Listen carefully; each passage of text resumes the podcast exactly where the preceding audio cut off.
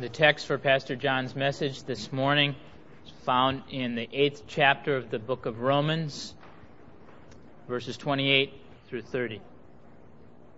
We know that in everything God works for good with those who love Him, who are called according to His purpose. For those whom He foreknew, He also predestined to be conformed to the image of His Son, in order that He might be the firstborn among many brethren. And those whom he predestined, he also called. Those whom he called, he also justified. And those whom he justified, he also glorified. I would like for us to dwell on the phrase in verse 30 those whom he predestined, he also called today. And I'm going to proceed on the assumption that you all agree with last Sunday's message. because I can't preach the same sermon uh, every week. I have to make progress. And if you don't know what I said last Sunday, then I encourage you to get the tape or the manuscript. I'll sum up my conclusions, though I won't give all the arguments. Please take with you in today's message two conclusions from last week.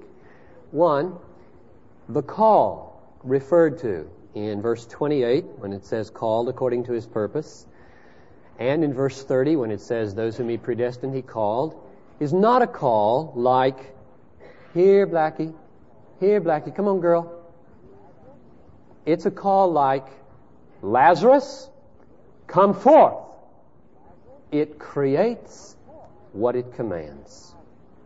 It carries the power to produce the obedience that it is summoning. It is a effectual call. Second, predestination is based upon a prior act of what Paul calls in verse 29 foreknowing but that foreknowing, whom he foreknew, he predestined to be conformed to the image of his Son, and whom he predestined, he called. That act of foreknowing is not, as many people try to make it mean, a reference to God's foreknowledge of our self determined faith. It is a foreknowledge in the sense of Amos 3 2. You only, Israel, have I known from all the peoples on the earth. And 1 Corinthians 8 3, if one loves God, he is known by God. The knowing is not the intellectual apprehension of a human self-determined act so that God were, as it were, basing his choice upon our act of self-determination. It is an act of choosing, an act of setting his favor upon unconditionally.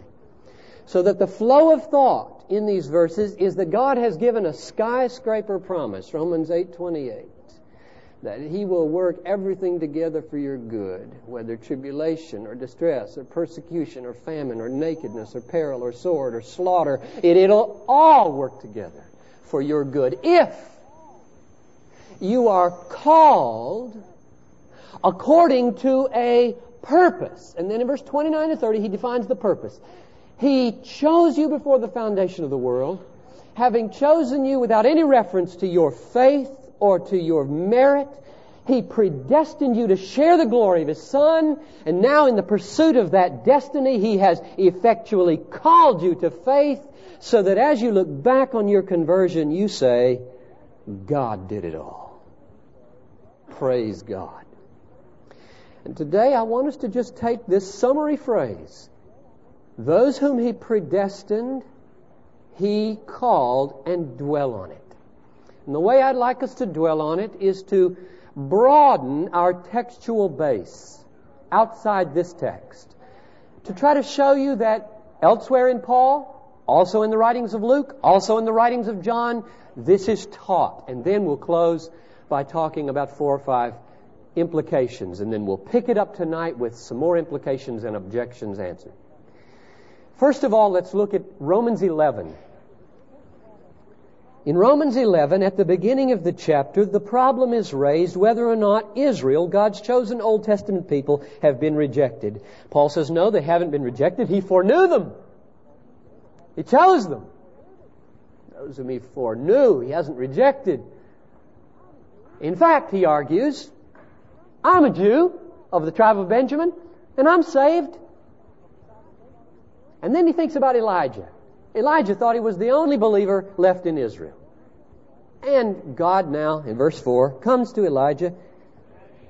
What is God's reply to him? Verse 4 I have kept for myself 7,000 men who have not bowed the knee to Baal. And then Paul infers for his own day an application. So too, at the present time, there is a remnant chosen by grace. Or literally, there is a remnant according to the election of grace. But if it is by grace, it's no longer on the basis of works, otherwise grace would no longer be grace. What then? Israel failed to obtain what it sought. The elect obtained it. But the rest were hardened.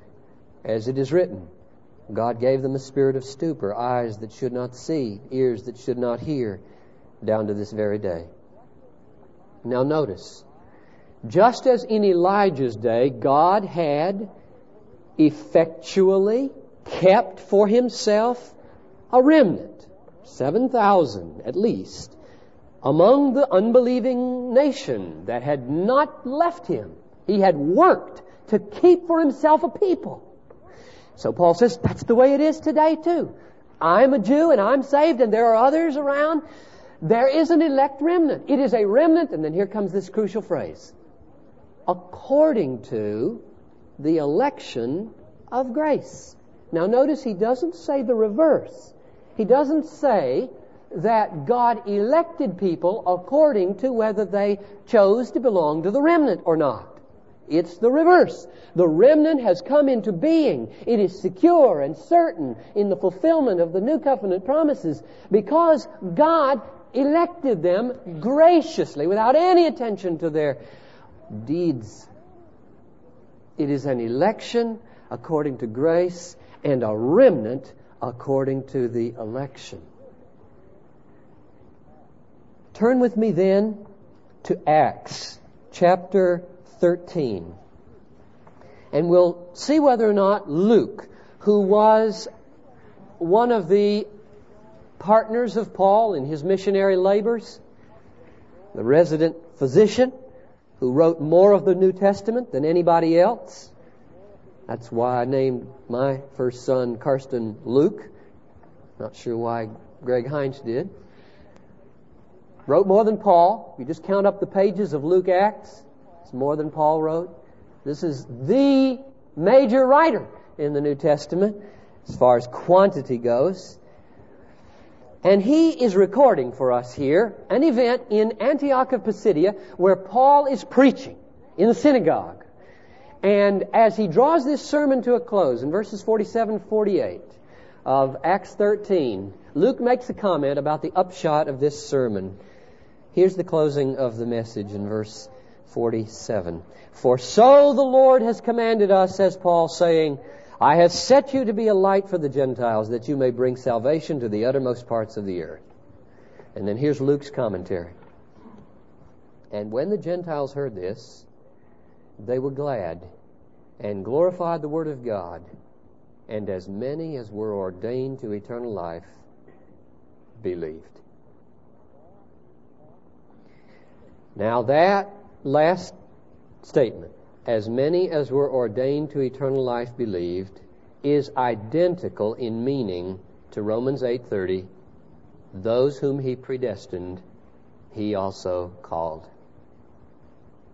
Predestination corresponds to ordination to eternal life and faith corresponds to calling. The calling is effectual. It is the creation of faith as many as were ordained believed. Notice, it is not the reverse. as many as believed, God ordained to eternal life. That is not what the verse says. The verse says, as many as were ordained believe. Belief rests on the ordination. Call rests on predestination. Now notice in passing, and I'm going to talk about this more tonight, believing in predestination like Paul does doesn't disincline him one iota from being a frontier missionary.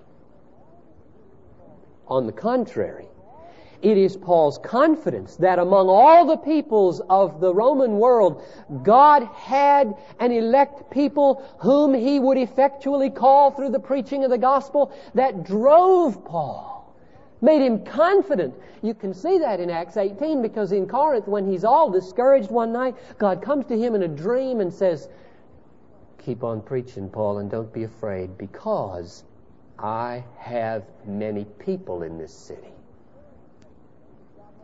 Don't be discouraged, Faith and David. God has a people among the Gola.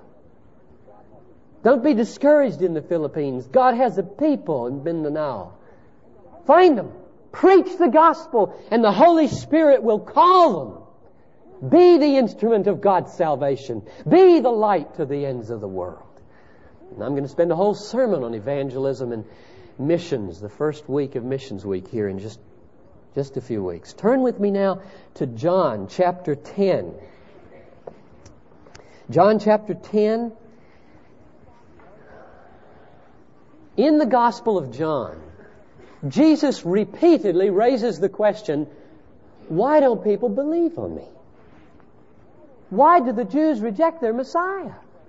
And never does he answer the question with the popular answer today, well, because men have the power of self determination and they choose not to believe. That's why they don't believe. That's an utterly inadequate answer for Jesus Christ, the Son of God. He's always pressing the answer back behind that answer to something deeper. You can see it, for example, in verses 25 to 27. We'll start in the middle of verse 25 of John 10. The works that I do in my Father's name, they bear witness to me. But you do not believe because you do not belong to my sheep. My sheep hear my voice, and I know them, and they follow me.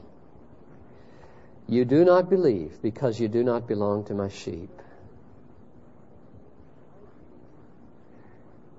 Notice, it does not say, You do not belong to my sheep because you do not believe.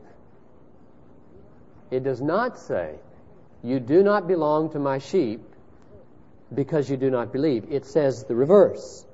You do not believe. Why? You're not a sheep. Sheep hear the shepherd and believe. That's the mark of a sheep. If you don't do it, you're not a sheep. Faith doesn't make a person into a sheep.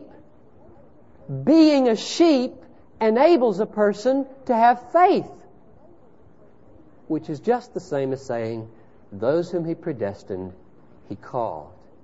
And those who were foreordained to eternal life, believe. Those who are sheep, hear and believe.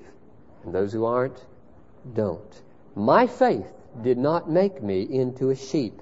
God made me into a sheep according to the election of grace which He gave me in Christ Jesus ages ago. To those whom he predestined, he gave his effectual call. Now, the conclusion I draw from these three texts, in addition to Romans 8, and oh, how we could multiply. You, you could walk through the Gospel of John, chapter 1, verses 13 and 14, chapter 3, verse 20, chapter 6, verses 44 and 65, uh, chapter 7, verse 17, chapter 10, verses 25 and 27, chapter uh, 18, verse 37. Predestination is all over the place in the Gospel of John. It is the most predestinarian book in the New Testament, ironically. And I was just talking with a woman last night in our church who's so grieved about a Bible study that she's in where they're working through the Gospel of John and they never refer to it. And if anybody says, well, what about this text? They just get clobbered. That's not a biblical teaching. It's everywhere in the Gospel of John. for those who have eyes to see and a heart willing to submit. Now let's talk about four or five implications here at the end. One, these doctrines of unconditional election, predestination to glory, and effectual call present everybody in this room with a choice this morning between popular philosophical speculation on the one hand and pervasive biblical teaching on the other. Here's what I mean. Popular philosophical speculation says in order for a person to be held accountable for his choices, he has to have the power of final self determination. And pervasive biblical teaching says men are accountable for their choices and they do not have the final power of self determination. God has it. What are you going to choose? Philosophy? Common sense of fallen creatures? Or the Bible? I am often presented with the criticism of people who think like I do about these things. Like this. Well, what's wrong with, with you and those who think like you is that you are driven by an inexorable rationalism and logic that forces you to say things about God that aren't taught in the Scriptures. Your system is a concoction of inexorable human logic. It is not the product of faithful biblical interpretation. Now, I've thought a lot about that criticism and weighed it to see whether I'm guilty of that and whether other people are. And here's what I've come up with. I think, inasmuch as we might be tempted to do that, the opposite is just as true. For example, I was recently talking with a minister and I asked him, What do you make of Acts 13:48, where it says, Those who are ordained to eternal life believed? And he responded very quickly and said, Well, I interpret that in the light of all the scriptures that teach that we have the final power of self determination. I don't let that contradict that. And I said, For example, what, what would be a text that teaches that we have the final power of self determination? And he said, Well, I don't, I don't mean any particular text. I just mean it's implied everywhere. Everywhere.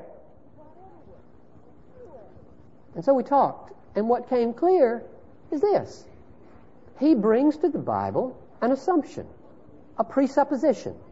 Wherever you see choice and accountability, you have the power of final self determination. You must.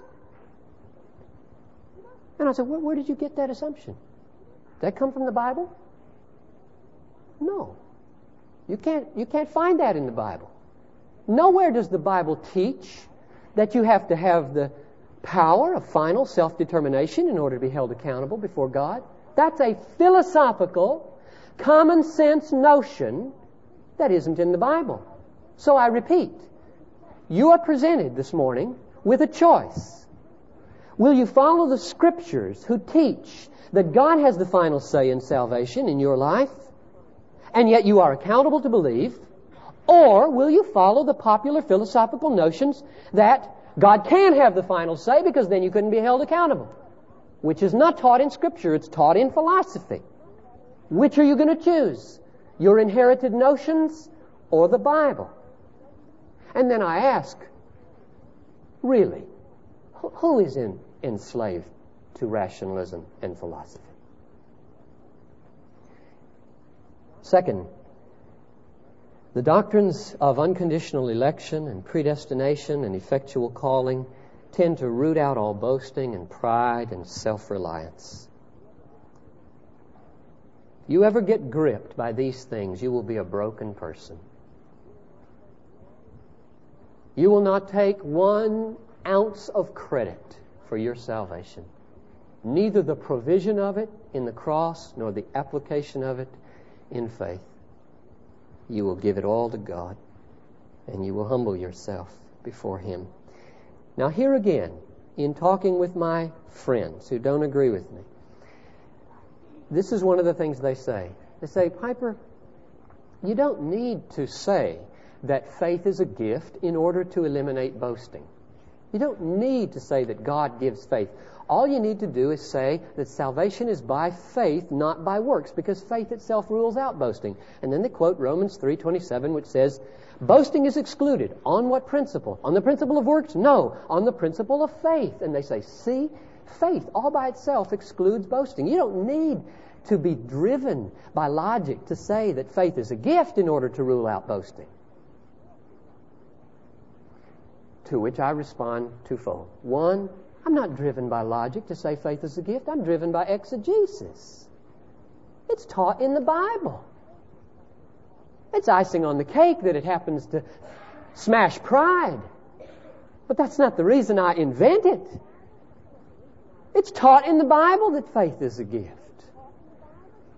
We're dead in our trespasses and sins. Nobody would ever believe and perform the most beautiful act of morality that can be performed, namely faith, if God didn't enable us to get rid of our hard hearts and have a heart of flesh. But that, that's not the main response. My main response to this criticism is yes, yes, faith eliminates boasting by itself. Why?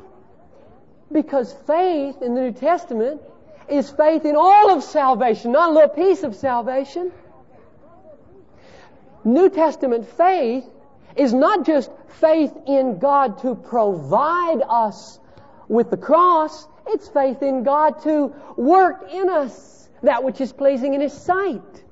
Faith in the New Testament doesn't just say, I choose you, Christ.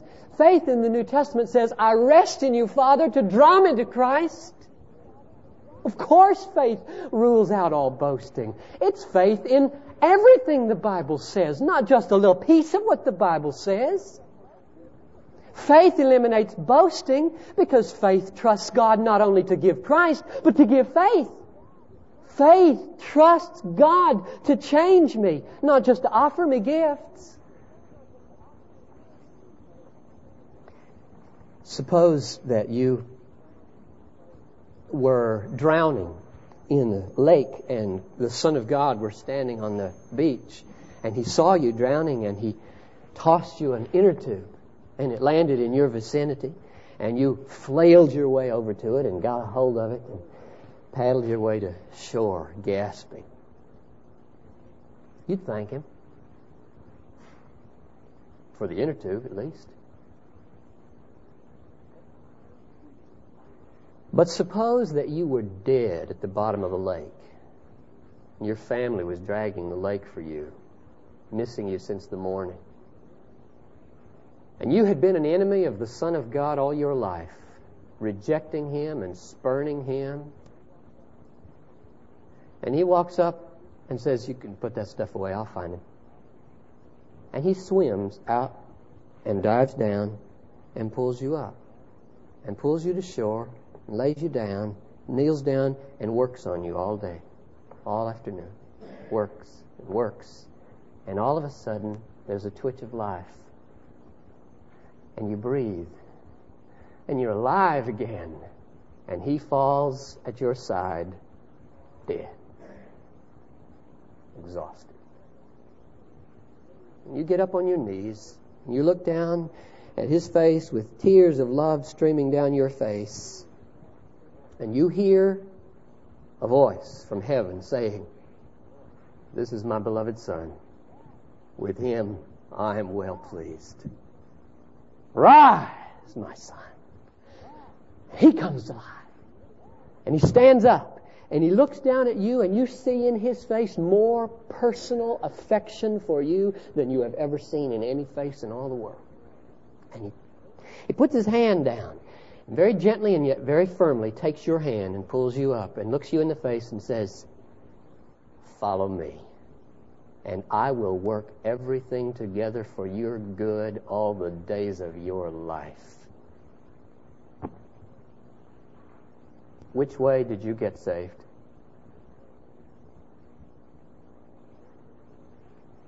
You flail your way over to the inner tube and kick your way to heaven? Or did you get raised from the dead? How are you going to give God glory today? How are you going to sing Amazing Grace? He threw the tube and I swam to it.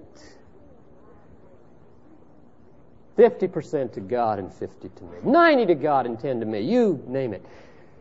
Brothers and sisters, could it be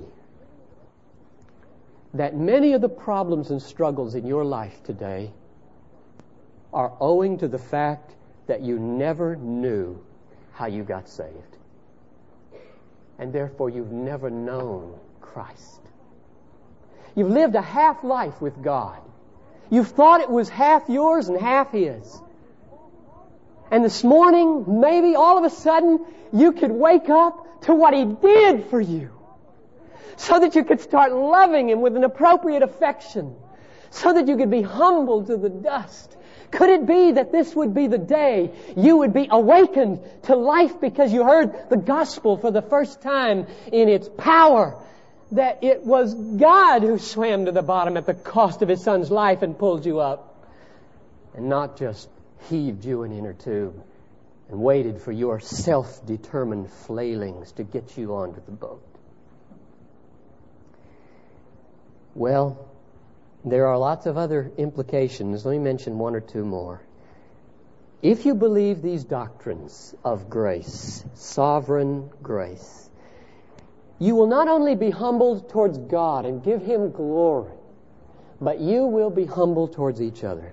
Ephesians chapter 1 says, chapter 4, 1 and 2, lead a life worthy of the calling to which you've been called with all lowliness and meekness, with patience, forbearing one another. How is it that a high calling, the highest calling imaginable, produces a lowly walk? Shouldn't a high calling produce a high walk? I should wear white shoes and patent leather clothes and have a big car and have people jump when I snap my finger. I'm a child of the king. That's popular. It's not biblical. Why is it that a high calling produces a lowly walk? Why is it that when you're called to sit at the right hand of the Son, you become everybody's servant? It's because the call was free to you when you were dead drunk in the gutter. And when you get picked up out of the gutter and brought into the palace, stuffs you with the coffee of grace and gets you all sober, you don't start strutting around as though you belong here. You say, where can I serve? Where can I clean?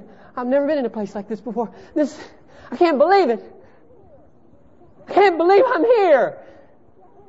Christianity is just utterly surprising to those who have been saved. I'm saved. This is impossible. How can I ever boast over anybody again? It just, just wipes out boasting over other people. And finally, it also causes us to see and appreciate the meaning of grace. If you embrace unconditional election, predestination to share the glory of the Son, and effectual calling by which you were brought from the bottom of the lake into the kingdom of heaven, you will know the meaning of grace. But if you don't believe that, you won't know the meaning of grace. Let me show you one last text, and this is in closing. Ephesians chapter 2, verse 5. Ephesians chapter 2, verse 5. I want you to know why in the next 10 or 15 years, as I use this phrase, sovereign grace, I want you to know why I put the word sovereign on the front of it. When I say sovereign grace, I mean that grace is that in God which moved Him not only to offer salvation, grace is that in God which effectually saves. Grace is not merely an offer of salvation, it is a power to save. Let's see that in verse 5 of Ephesians 2. Even when we were dead through trespasses, God made us alive together with Christ parenthesis. Now you have to ask, if you're a good interpreter, why this parenthesis? Why does he butt into the middle of this sentence, stick in a parenthesis, and then pick up the sentence and make it so hard to read for us? Let's read it. Even when we were dead through trespasses and sins, God made us alive together with Christ. Parenthesis. By grace you have been saved. Close parenthesis. And he continues. And raised us up with him and made us sit with him in heavenly places. Why did he stick that in there? Why did he say, out of the love with which God loved you, he raised you from the dead? By grace you've been saved. What's that supposed to say about grace? Grace is resurrection power. That's why he put it in there. To teach us the meaning of grace. Grace is not just throwing an inner tube. It's diving down with divine power. It's raising the dead. It's grasping the saint and saying, follow me, and leading us to glory infallibly according to an eternal decree. Grace saves. It doesn't just offer salvation for us to be the final arbiter about as though the spread of the gospel were finally going to be dependent on independent human will. So, we will never feel the wonder of grace until we have surrendered the right to have the last say in our salvation. I'll repeat it. We will never sing the glory of grace. We will never know the meaning of grace. We will never glorify God for His grace until we surrender the right to have the last say in our salvation. I close with a story. Herod put on his royal robes in Acts 12.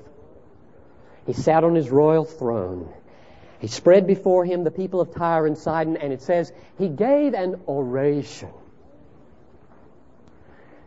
And they loved it because they wanted to get into his good favor. And he said, The voice of a God and not of a man. The voice, the voice of a God and not of a man. And he loved it. And Luke says, The angel of the Lord smote him because he did not give God glory. And he died eaten by worms.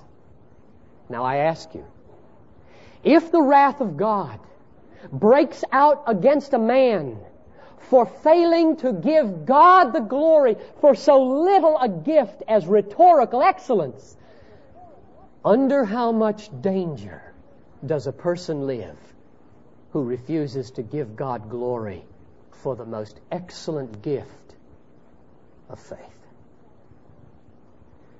Shall we pray? Father in heaven, creator of the universe, lover of our souls, we bless your name. And having received salvation as an utterly free gift of sovereign grace, our hearts go out to those in this room who are not yet born of God.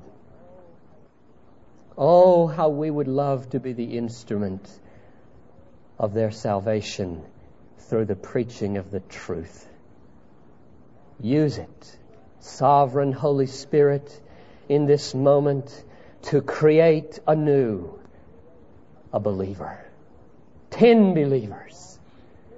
And draw to yourself effectually and irresistibly those whom you have appointed unto eternal life.